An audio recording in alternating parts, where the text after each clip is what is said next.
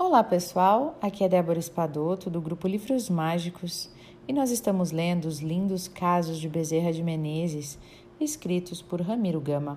Hoje nós vamos ler o caso de número 87. Uma melindrosa operação evitada pelo espírito de Bezerra. Lembrando a lenda do coelho que voltou à toca. Não há ninguém que não tenha em sua vida um caso espírita, revelando um ato de misericórdia de Deus.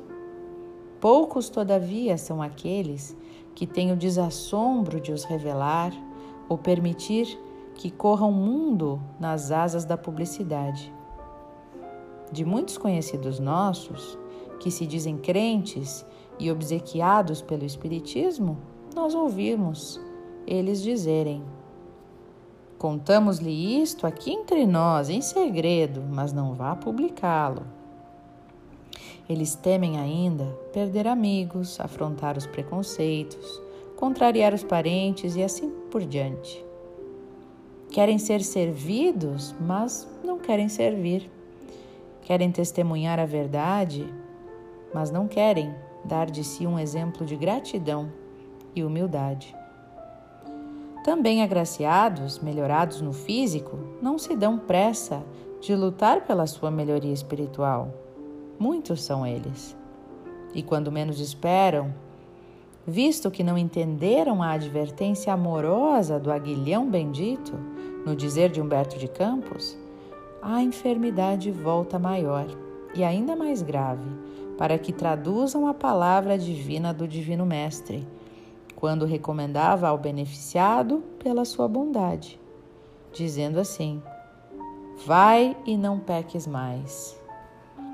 É por isso que sem o aguilhão bendito seria impossível, ainda no que dizer do inspirado e querido irmão X, tanger o rebanho humano nas lamas da terra para as culminâncias do céu. O nosso irmão M, residente no Rio, há tempos que vinha recebendo graças preciosas através do Espiritismo. Fazia-se mal entendedor por não extremar nas dádivas recebidas o chamado ao bom combate, ao caminho estreito e íngreme, à necessidade de sua reforma moral. E isto era dificílimo. Em 1943, num domingo de maio, sua esposa adoece gravemente. Trata-se de uma inflamação nos ovários que se agravara e se complicara com outras enfermidades antigas e que, no dizer dos médicos, pedia intervenção cirúrgica imediata, urgentíssima, se bem que considerada melindrosíssima e com poucas esperanças de êxito. Dois dias correram.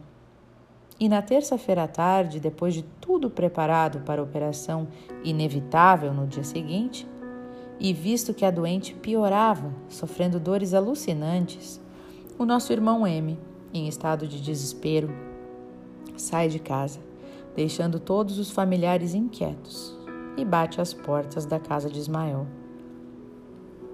Eram 20 horas. A sessão doutrinária e pública havia já começado.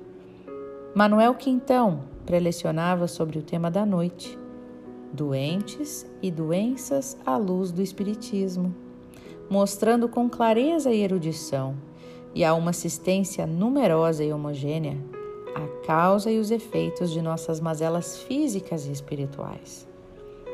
Nosso irmão M é tocado no imo da alma.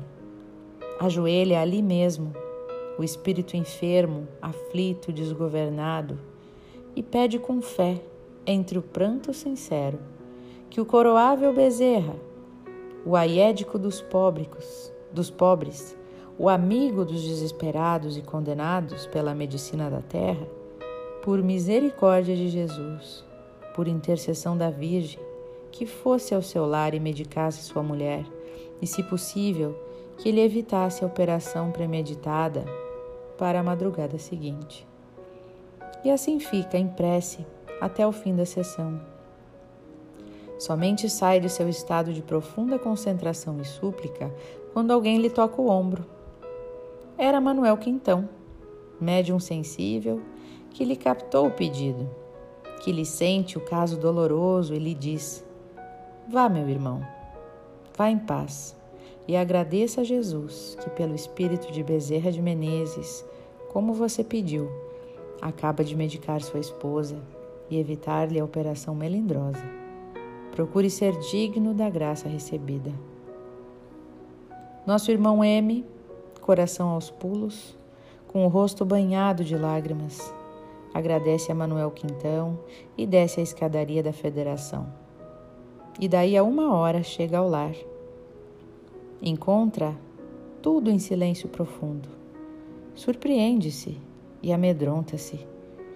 Pensa já no desencarne da companheira e entra pé ante pé, suando assustado. E uma de suas cunhadas vem-lhe ao encontro e sussurra: Silêncio, ela está dormindo desde as oito horas, depois que você saiu. Parece que houve algum milagre porque deixou de gemer e sentir dor. Horas depois, a enferma acorda, já melhorada, e diz: Depois que meu marido saiu, momentos após, vi chegar à minha frente um velhinho bem simpático, vestido de branco, barbas grisalhas. Ele colocou as mãos na minha testa e disse: Minha filha, tenha fé em Jesus. Em seu nome, por intercessão da Virgem, nós vamos medicá-la agora. Fui como que anestesiada e não vi mais nada. E a verdade é que dormi e agora já não sinto mais dores. Acho-me muito melhor, graças a Deus. No dia seguinte, bem cedo, a ambulância e os médicos chegam à casa do irmão M. Os facultativos examinam a doente e se surpreendem, admirados, constatando sua melhora e a desnecessidade daquela operação. E um dentre eles indaga ao chefe da casa: O que houve em nossa ausência de ontem para cá? Nosso irmão apenas sorri e silencia. Teme afrontar preconceitos, contar aquela graça recebida.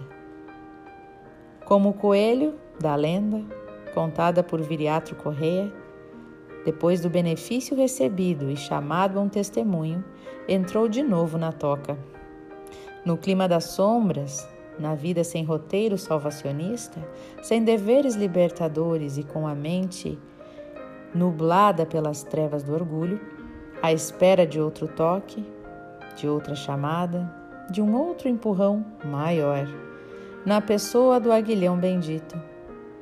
E quantos são que por este mundo de Deus assim ainda procedem?